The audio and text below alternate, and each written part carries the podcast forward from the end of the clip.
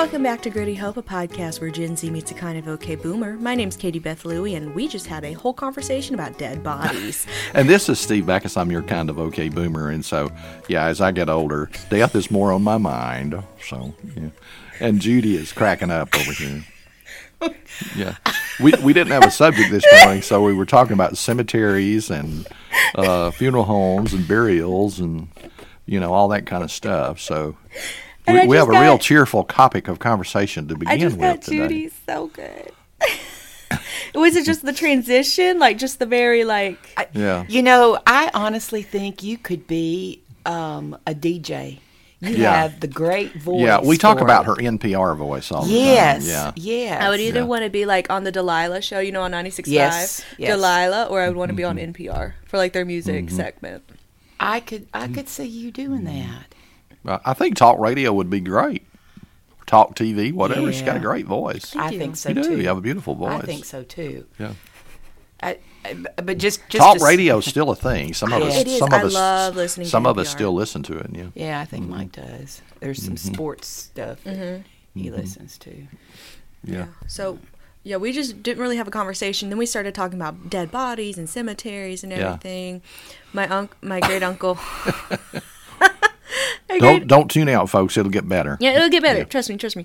So, yeah, my great uncle Louie, he served in World War II. He was actually on the boat watching with binoculars when they signed the peace treaty over in Japan. Wow. Yeah. Mm. So he was like, yeah, because he was telling me this story after I had fed the cows with him one day. And because when I was younger, I loved to go visit because I could pet the cows, the horses. He let me drive the tractor. Yeah. Yeah. And cool I actually got to see the house where my grandmother grew up in because I was different from the house that he lived in. But it was on the same property. But he was telling me, he's like, yeah, I was on the boat and they told us all get our binoculars out. And I was like, uh-huh. And he goes, and then they signed a treaty. And I was like, what? I love it. And I was just like, okay, Uncle Louie. And then he died and at his funeral. So the church was like literally a 5-minute walk.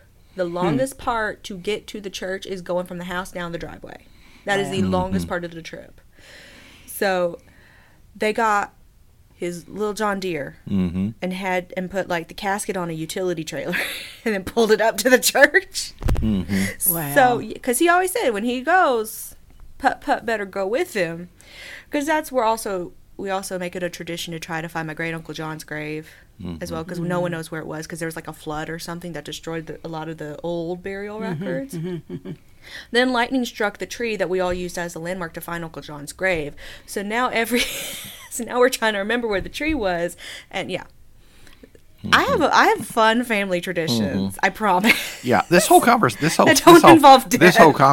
is born out of Katie Beth said they had a surprise trip for the youth coming up this week, and I told her we used to do Destination Unknown, where we would take the teens on a surprise trip, and they didn't know we were going. And the most impactful one that I did was we took them to a cemetery, an old historic cemetery, and just asked them to go around and visit the people that used to be here, look at their tombstones, see what they could find out about them. And then the other one was we took them to a funeral home, to the embalming room.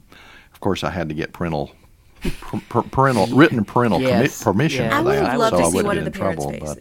But, you know, because really when you get into the embalming room, he says, well, here's the hose that we put into their artery up here, and here's the hose we put into their artery down here on their leg, and then we run embalming fluid through there until the blood runs clear. And, you know, it's really a morbid way. But it's very educational. But it's very educational when you have a traditional funeral and you have an embalming, you know, they should, you know, he explained how that took place. And, you know, and I do believe that we have sealed underground death for too long.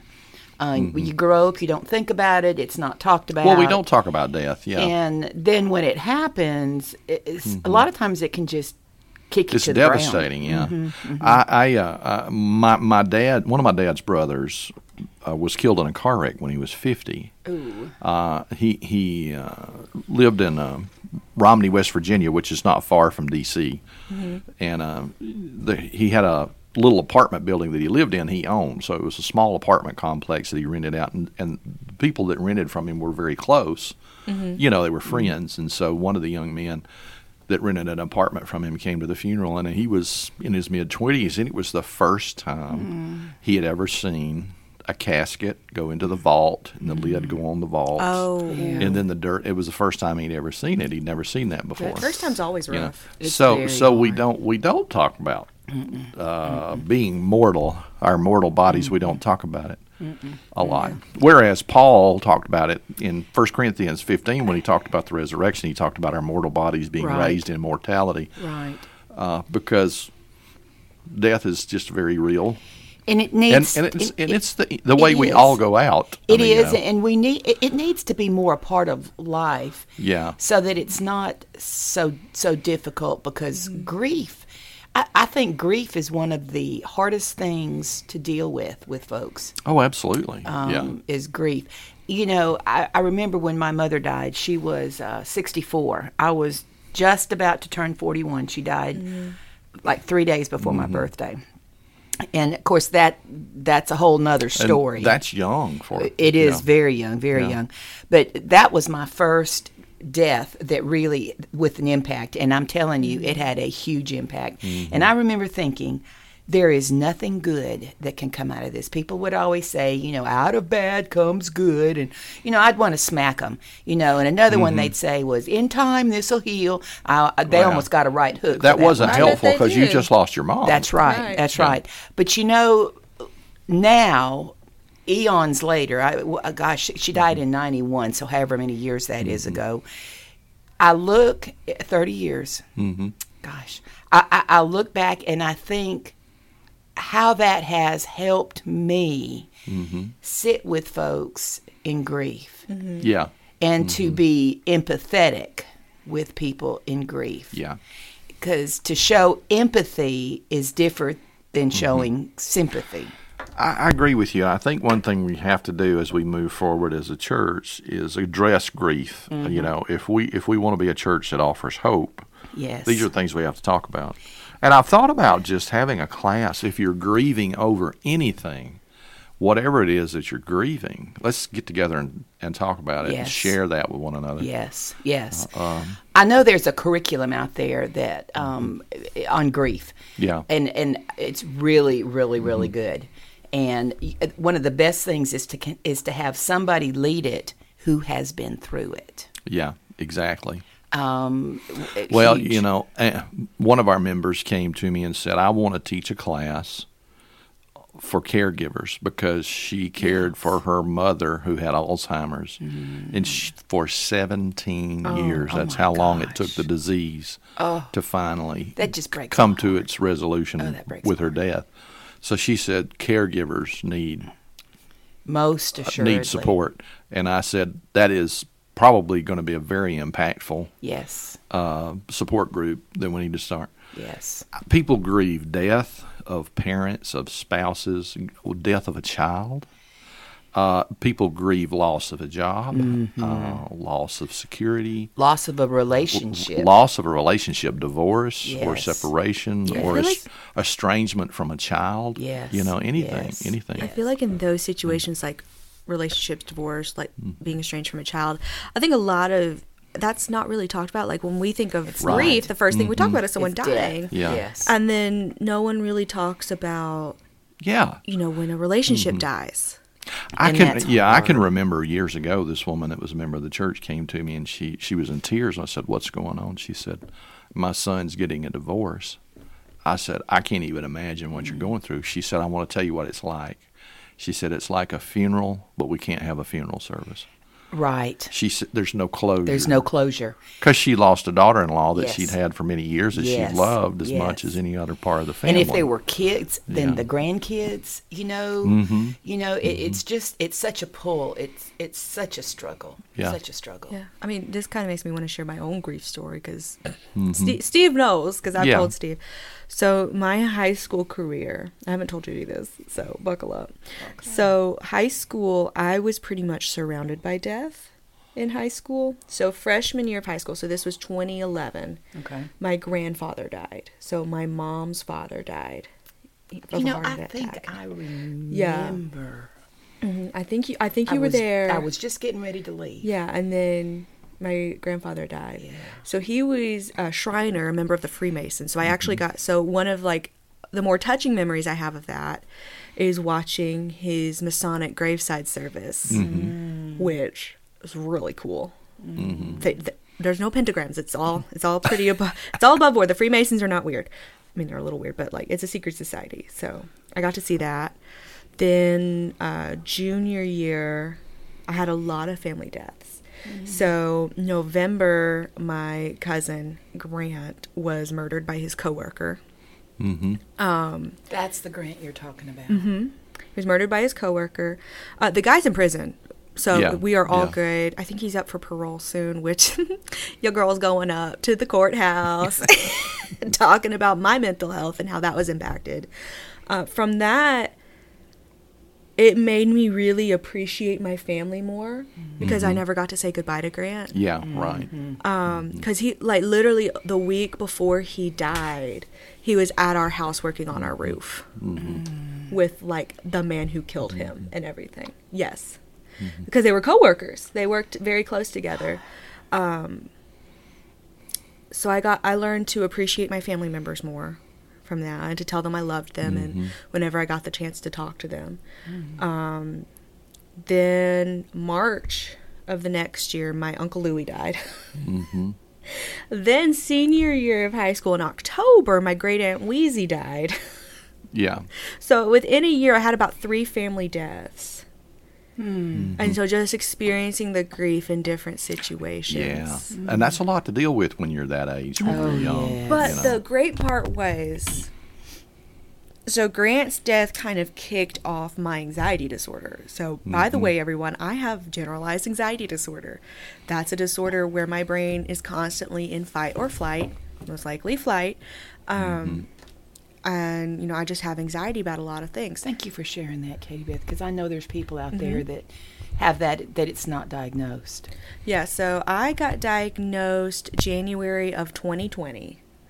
And I from what me and my therapist can say, I've probably lived with it my entire life.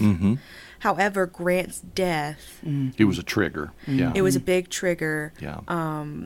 And it caused a lot of my symptoms to come up to the front. And so I lived with that for so long, like just the symptoms coming to the forefront of my brain. I lived with that. So that was 2013 to about 7 years. I lived with all of those feelings. Like, I don't remember my last 2 years of high school. Like, I try to think back and I have static. Like, that's kind of what it's like. Like, I know that I did things. I just don't remember doing them. You just don't remember it. I don't remember doing them, but I know I have pictures. And that's a real thing, folks. I mean, some folks think you may be making that up. No, it is real. But it is real. When you are operating in grief and anxiety, there's a lot of things, because you're just going through the motions. There's a lot of things you won't remember. And, you know, therapists... You know, people think, oh, you don't need a therapist. You know. Oh, yes, I do. But you know, if you were a diabetic, you wouldn't withhold insulin. That's a disease of the pancreas. Yeah. There are diseases of the brain. Yeah. And they need to be treated as well. And as a pastor, a lot of people will come to you to discuss a lot of these things with you. Yes. And the one thing that I think that the church can offer is a compassionate ear. I agree. We can listen. Yes. Right? Now, there may be something going on there that's above our pay grade to deal with. And so we say. We refer them to somebody that's trained more in that area. Right. But everybody needs to be heard, and everybody needs to be listened to with a compassionate ear, which is, I think, one of the ways that we as the Christian church can be better is at listening to people and praying with people. And that's where the accountability comes in.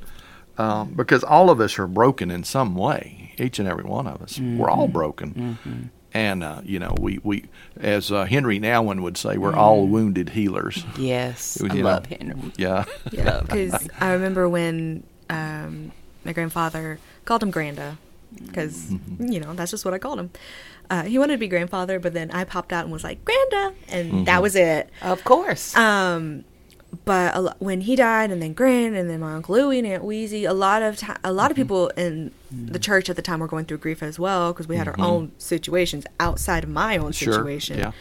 And a lot of people were like, just give it to God, pray to God, it'll go away. And I'm like... Yeah, they're trying to brush it off because they don't really want to deal with it. No one really wants to deal with it. And I was just like, well... Excuse me. That's human nature, though. Well, yes, but then I was praying, and it wasn't getting better. Like, it wasn't... What is this? Hold on, I am so sorry. My phone was on normal. But, gross. And the thing is, you were giving it to God like you were told, and it wasn't working. And so you're sitting there wondering, what's wrong with me? Right. I was like, what's wrong with me? Do I just not have enough faith? Do I not have, am I really a Christian? And, trigger warning, we're about to talk about suicide. I actually became suicidal, and I was self-harming myself. So I would self-harm myself in ways that weren't visible to other people. You were hiding it. Yeah. So I would... Defense mechanism. Yeah. I would like grow out my nails and then just kind of press them on the inside of my arms to where like I could just feel the pain, but not actually leave any marks. Katie Beth, this is one of the reasons some of my contemporaries have said, Steve, you really shouldn't have an open door policy. I have an open door policy because for people like me. Listen, if you are considering harming yourself, I want to know, because I will get up in the middle of the night and come and listen to you you want to talk. I would too. Without judgment. Yes. Without judgment, you know. And thankfully, I never attempted suicide. Although talking to my therapist and talking about like what I was thinking, I actually had an active suicidal ideation, which means that... You thought through the process, didn't you? I had a plan. Yep. Oh, gosh. I had... I thought about what I would put in my note. But the thing is, a lot of people don't realize this. Most people who are suicidal don't want to die. Yeah. No, it's a cry for help. Yeah, it is a cry for help. We don't want to die. Like, we just do not feel like life is worth living. So pretty much what was going on at the time, I was really busy with high school. I remember this part of high school. Like, I was like, I had band concerts, I had honor bands, I had auditions for college, music school, I had like musicals, and so and I had big tests coming up. And okay, so you were busy. You were dealing with grief, but your schedule was too full to allow you to really address it. But the thing was, my overwhelming sense of responsibility is what kept me alive, because I would go, okay, I can't. After this, I'll do it. Pretty much, I was like, I can't die this week. I have a test. I can't let this person down. You know, like Jenny Hughes. Like, I haven't told Jenny this, but she is one of the reasons why I have stayed alive, is because I would have a choir concert and I'd be like, can't let Jenny down.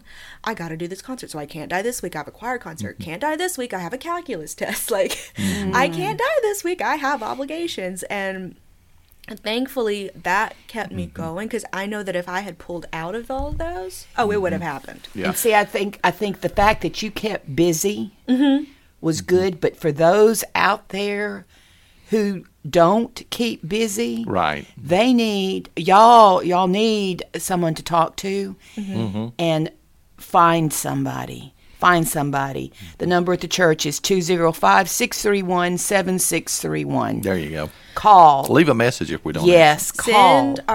Send Gritty Hope at Gritty Hope. You can always send us a DM. Oh, absolutely. Send us a DM or an email. Yeah, at grittyhope@gmail.com if you want to talk to somebody. Direct message. Direct message. Oh, thank you. Okay. But yeah, I was literally like, just my overwhelming sense of responsibility. And then I actually got accepted into my college marching band. And I was like, well, I guess I can't die now. Yeah.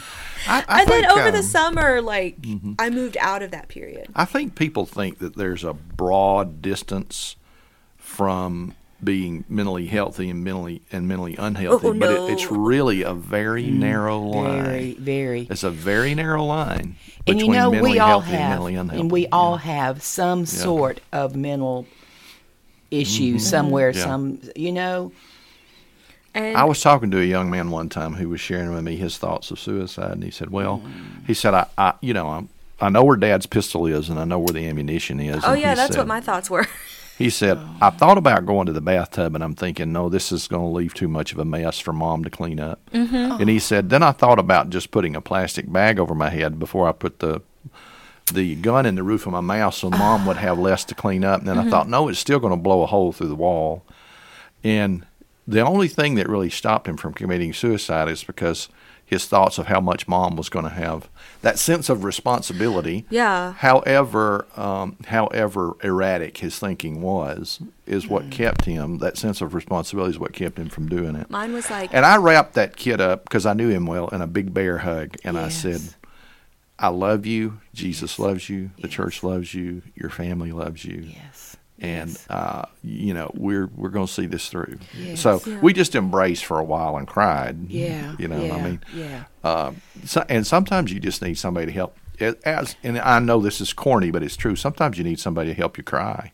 Yeah. And it's not corny. It's not. It's true. Because how many boys aren't taught that it's not okay to cry? Yeah.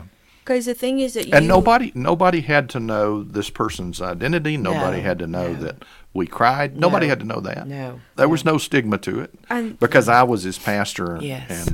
And that's what hopefully we pastors take our confidentiality very seriously. I hope so. I hope so.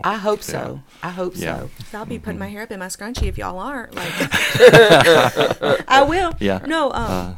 Because at the time, I didn't feel like I could tell my parents. Because I was like, I have a good life. Like, out of everyone in my friend group, I was pretty much the only one who had, like, the two parents, good house. Like, everything was peach keen, right? So I was like, I don't have anything to complain about. And then I told my mom that later, and she was like, your cousin literally got murdered. Yes, you had something to complain about. But to me, it was like, I don't have anything to complain about. Why am I sad? Mental illness does not discriminate against you. Oops, sorry. I keep touching the table. But yeah, mental illness does not discriminate based on anything. Everyone is fair game when it comes to mental illness. That's right. It's true. And you don't have to be sad. No. People think, oh, I'm sad, therefore that's what the problem is. I keep thinking of Robin Williams. He comes to mind right away, who was the funniest guy on earth. Yeah. And yet he ended his own life. Yeah, I felt numb most of the time. Yeah. Like I was faking my emotions all the time. I think of Karen Carpenter. Yeah. Listen, I had a crush on Karen Carpenter. Oh. So did my dad. Oh. Yeah. Oh. Because she had the most beautiful voice. I had it's back in the 70s, guys. So before some of you were born, I had my component stereo system that Dad got me for Christmas. It was amazing. Yes. I would stick the earphones in, and I'd put the 8-track of Karen Carpenter on. 8-track. And I would lay there on my bed and listen to her voice, and I'm like, she's the most amazing woman on earth. Oh, she can sing. And I was heartbroken. Yeah. I was too. She had anorexia. Yeah. And starved herself to death, And died in her sleep because of that. And back then, I don't even think psychological professionals had the tools they needed to deal with that. Mm-mm. We've got better tools to deal with that sort of stuff now. Yeah. We do. And I think that's one thing we have to realize is that food is indeed a huge problem for some people. Yes. And, when we talk about addiction, we talk about usually drugs. Substances. Substance abuse.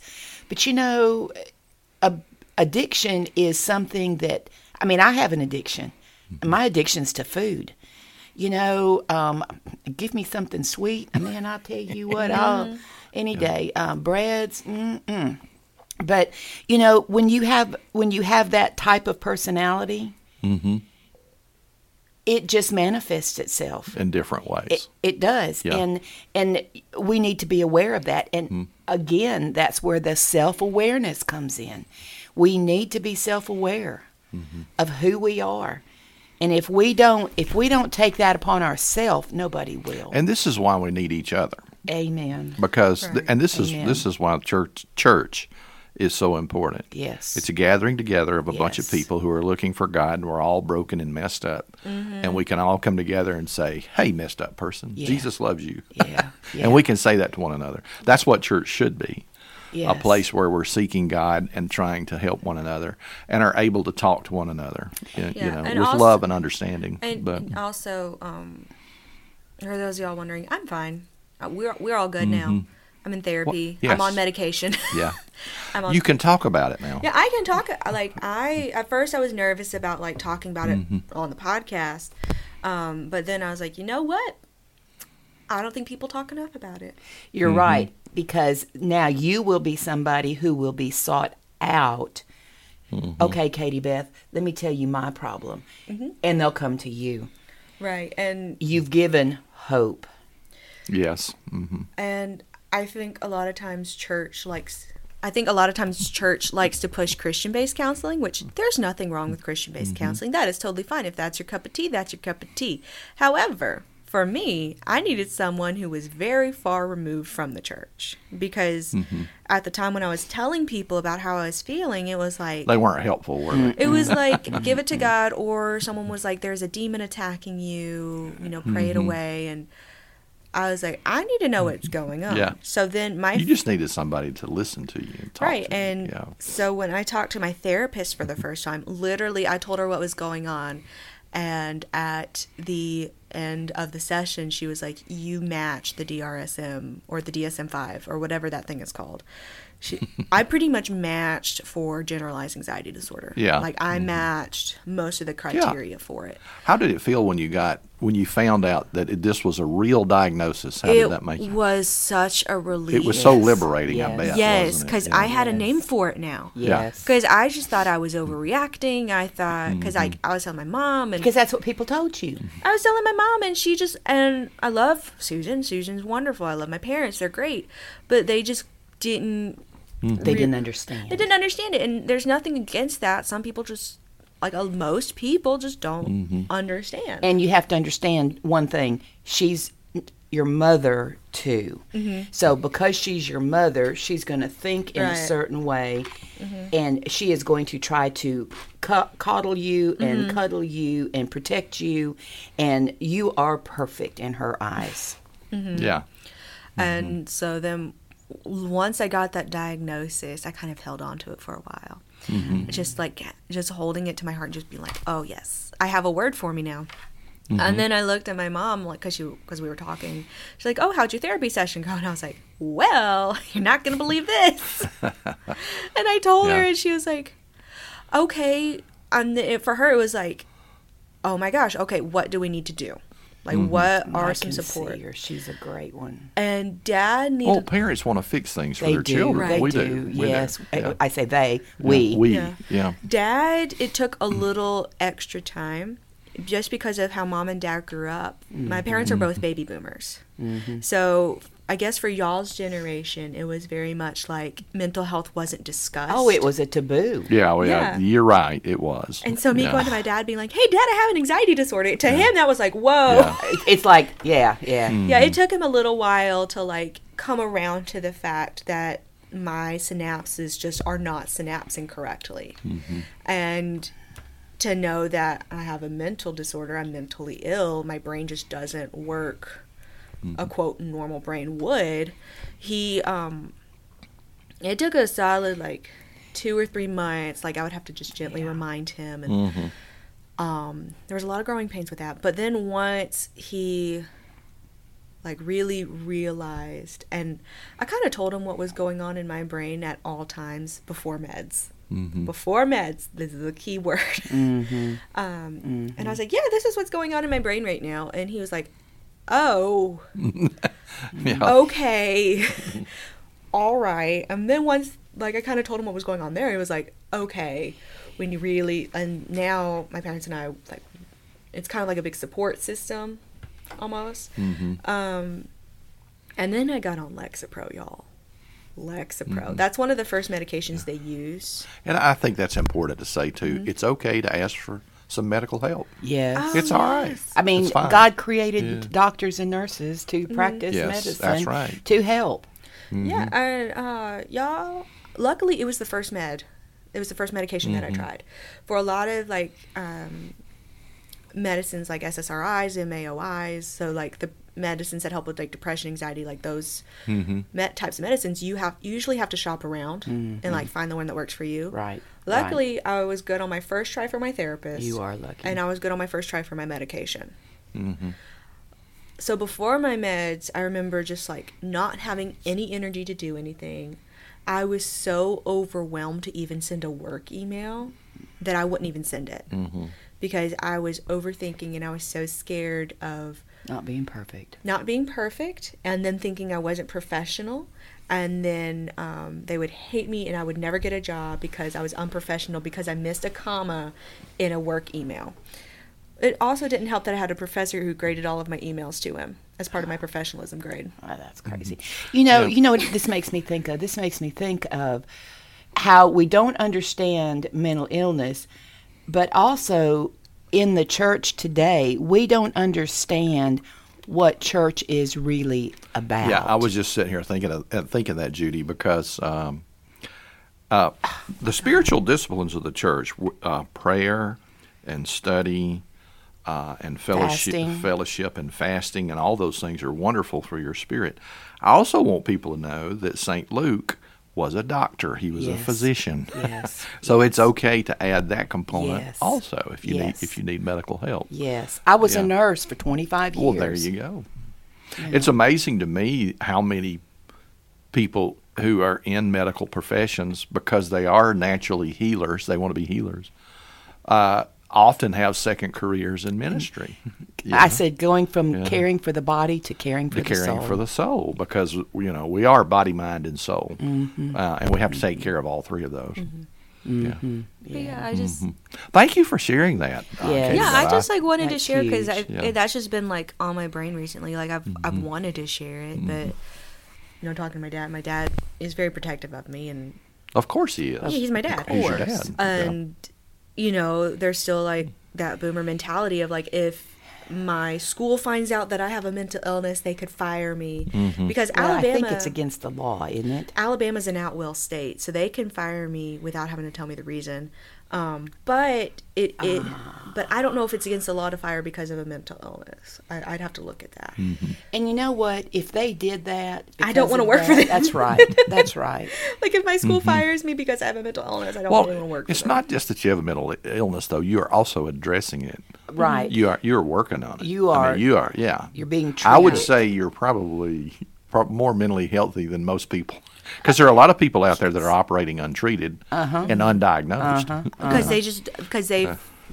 Because for me, I grew up with it. Mm-hmm. So I always thought that everybody's brains worked like that. Yes. And I was like, why is everybody so calm? Like, I had a panic attack my first, like, big math test of senior year. Mm-hmm. I remember that panic attack. It was a calculus test. I shouldn't have been in calculus.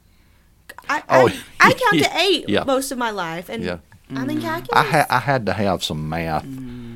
I had to have some math, even though I was a liberal arts major, and I made the mistake of signing up for a calculus test. And after the second class, I told the professor, I said, "I'm out, dude. This is not for me." Oh yeah, I needed one math class for my music ed degree, so I took something called finite math. And a lot of people are like, finite math, isn't that dumb people math? No, it's real world math. Mm-hmm. I learned how to make a mortgage payment. I learned how to calculate a car loan. How cool is that? Yeah, I learned how to do all this stuff. We don't teach kids anymore. We don't teach it in school, do we? No, we don't. Yeah. We don't teach living. I think that's why financial instruction in the life of the church is important too. Mm-hmm. Talk to. Yeah, I have a lady you can talk about if you're interested in that. Yeah, I follow the Avocado Toast Budget on TikTok. Love her. Mm-hmm. She is like a financial person, but she really focuses on young people and making a budget that works for you. Mm-hmm. That's wonderful. That's wonderful. You know, I'm also too many overextended people financially. Oh, yeah. Just simply because they've never been taught the skills. Mm-hmm. You know, she's also a tiny Dave Ramsey hate account because, I mean, personally, like Dave Ramsey, he has good stuff, but a lot of it's not accessible. to a lot of people. Well, Dave Ramsey is wonderful if you can be that disciplined. Yes, yes. But you have to be very disciplined to be Dave Ramsey. Yes. I mean, right. You know. When he says you can't be in a restaurant unless you've paid off all your debt, to which I say, no. No. Let people live. Like, so she really, so the Avocado Toast Budget, love her, because she really operates with truth and grace. Mm-hmm. Because she's like, yes, you need a budget, but here's how to do it in a way that's not going to make you miserable, mm-hmm. which I think save all your money for when you're old, and then when you're old, you can't use it. Right. Mm-hmm. She's very much, she uses zero budget. Well, to me, it's being able to adjust. Mm-hmm. You know, I've made this statement from the pulpit before. I pay a whole lot more in taxes than I did when I first started in the ministry in salary. I pay a whole lot more in taxes now than I had in salary. I can remember getting the salary raise to $12,900 a year and thinking, woohoo, I got a raise. You know, I'm like, I have no idea how we made it on less than $13,000 a year. But because even then, that was just a little bit of money, you know. But we did. You know, macaroni, you get macaroni and cheese for $4. Hey. Know. But what we've had to do in our life is just being able to adjust. If the salary increases, we can adjust. If it decreases, we have to adjust. You know. So I have a funny story to add to this. Mike, my husband, worked for a finance company, and he said that what he saw was the people who were the most in debt were the ones who made the most money. Oh, yeah. Yes, because you tend to overextend. Yeah. You know, you think you have it. Oh, I can put that on the card. Oh, yeah. You know, you think you have it. Oh, mm-hmm. I got a raise, so I can go out and buy whatever. Mm-hmm. You know, and I'm thinking, we don't budget anymore, you know. Mm-hmm. I mean, I even budget putting money away in savings. Like, well, my sure. savings, like yes. I put that on my budget. That's smart. Yeah. I used to tell my kids when they got a job that they... Well, I told them, this is when they were young, in teens, that they had to save half of what they made. Mm-hmm. Save half of what they made, and then they could spend the other half. And, of course, and out of that came for the church. But had they not had that, when they got ready to go to college, you know, they wouldn't have had anything, but they did. They had something, you know, so. Doesn't always work. Well, doesn't always work. My wife and... tell on Donna Jo here. When we first got married, she thought as long as you had checks in your checkbook, you could write a check. Amen. It didn't matter about the money in the bank. But and it's what's so funny is for the last, you know, for 20 years she was in banking, so she did a complete 180. Oh, God. From knowing nothing about finances to knowing everything about finances. That's right? Funny. That's so funny. You know, but for the first half of our marriage, we didn't save anything, right? That's funny. So we've only been able to save simply because we got our heads in the right place. Yeah. And our hearts in the right place. You got to get your heart in the right place too. That's it. And so we've been able to save something. That's it. You know, if we'd had this mentality all along, oh yeah, I could probably have $1 million in savings. Oh yeah. But we didn't have that mentality all along. Yeah. Well, we didn't either. You live and you learn, hopefully. You do. Yeah. And I think that's why parents try to tell their kids, you know, this is what you need to do. And unfortunately, as kids, because I remember doing the same thing, I know I can do it. I will do it my way. And so we don't listen to what they say. And then we do learn the hard way. Mm-hmm. Yeah, I think for my generation, it's a little different. Because we saw the 2008 housing crash. Oh, yes, yeah. You did. That was awful. Like, that was a tough year. Mm-hmm. There was some tough years that followed. Oh, there's still, like, it's still tough. Like, we saw the 2008 housing crash. So we saw a lot of people whose parents lost their jobs. Yes. Yeah. And then we saw the rise of, like, the pyramid schemes where they were preying on women who lost their jobs, and they were trying to find any way to make that money back. And they got trapped into, like, sinking more money into it than they were making, and it was, like, a whole thing. Yep. There were small business people in the churches that I served that lost their businesses during 2008 simply because of the economy. And not because they made bad decisions necessarily, just because the economy just went down the tubes. Yeah, I don't even know, like, how the bubble burst, but it did, and because I was, like, 6th grade when it happened. It was artificially boosted real estate environment. It was not really there. Yeah. Yep. And so I saw that happen, and a lot of people my age were like really worried about money because we saw that happen. And then with COVID, we're seeing it happen again. Yeah. Like when, you know, when the national unemployment rate reached the Great Depression level of 25%, I was like, oh, okay, we're back there. So I was like really saving. I had like my little side hustle of my private lessons that I was saving up, and, you know, I was just doing what I could. And a lot of my generation, like that's where our brains are right now. Well, sure. Because... There's no financial security. No, we have to rely on ourselves. I don't think there's ever really been any long-term financial security. Oh, no. Unless you're just in the top 5% financially of people on earth. You know, the rest of us are kind of scrounging for what's left. Yeah, you know? We are one bad paycheck. We're like one skip paycheck away from being on the streets. A lot of people are missing a mortgage payment or something, or a car payment. And I think that's why you have to get your heart straight. You know, now that's not going to keep you off the street, right?